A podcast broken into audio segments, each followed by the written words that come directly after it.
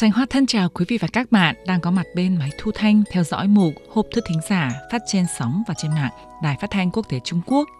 Tiết trời đang ngày càng nắng nóng, oi nghiệt.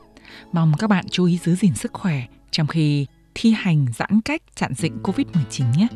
Các bạn thân mến, sau tiết khí hạ chí, kể từ hôm qua 11 tháng 7, tiết trời bước vào cái hè nóng nhất trong năm. Trong dân gian gọi là tam phục.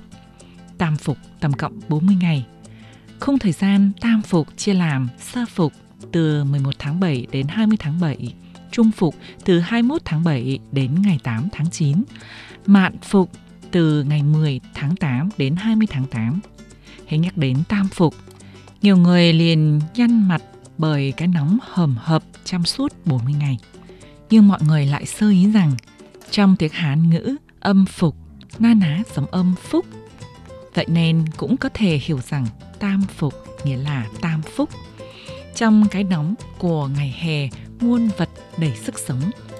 Đó là trước mắt đầy màu của lá cây ung tùm, đầm sen đang tỏa hương thơm, trái cây chịu quả, muôn loại đầy sống động. Phải vậy không các bạn? Mong các bạn chú ý giữ gìn sức khỏe, áp dụng các biện pháp hóng mắt hạ nhiệt, không ăn uống những thức quá lạnh nguội.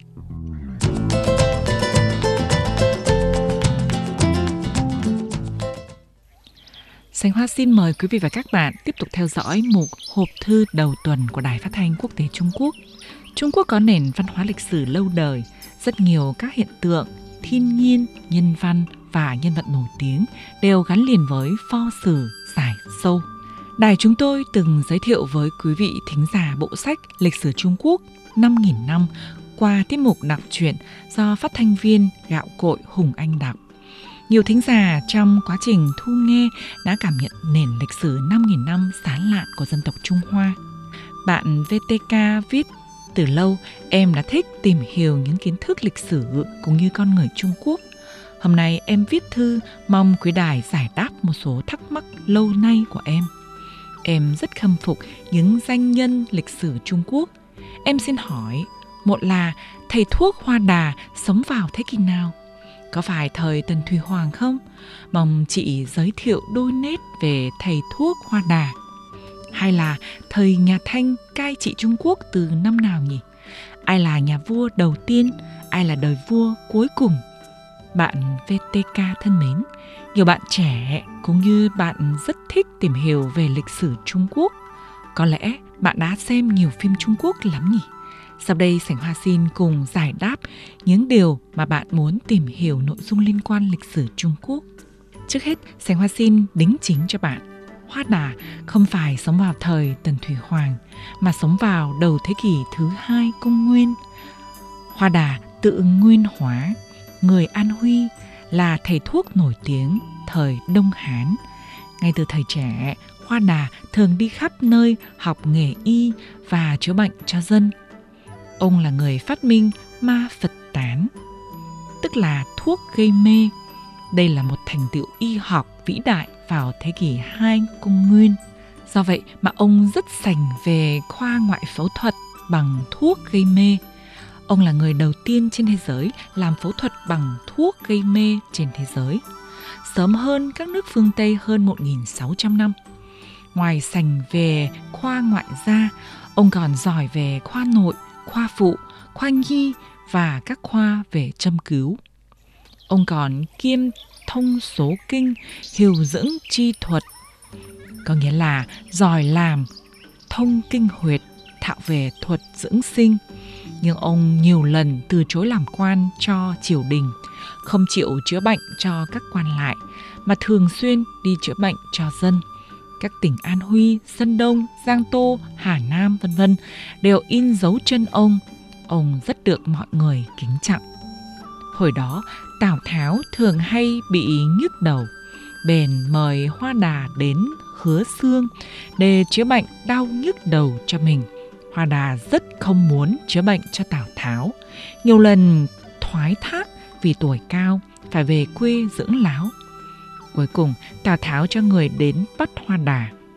Trước khi bị tử hình, Hoa Đà liền đem bộ sách y khoa mà mình đã dày công chỉnh lý đưa cho lính cai ngục. Nhưng người lính này sợ bị liên lụy, không dám tiếp nhận. Thế vậy, Hoa Đà hết sức phẫn uất, bèn đốt cháy tập sách đó đi. Do vậy mà nhiều bộ sách y khoa vô cùng có giá trị của Hoa Đà không được lưu truyền.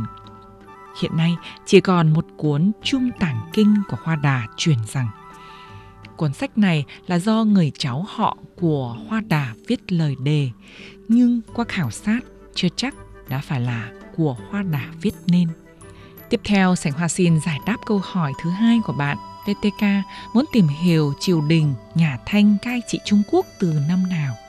Ai là đời vua đầu tiên, ai là đời vua cuối cùng. Bạn VTK và các bạn thân mến, nhà Thanh là triều đình phong kiến cuối cùng của Trung Quốc.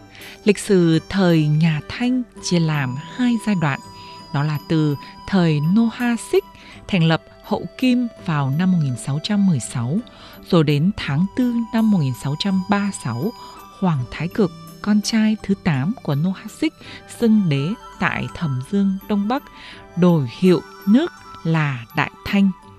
Từ đó, triều đình nhà Thanh mở rộng thế lực ra cả nước.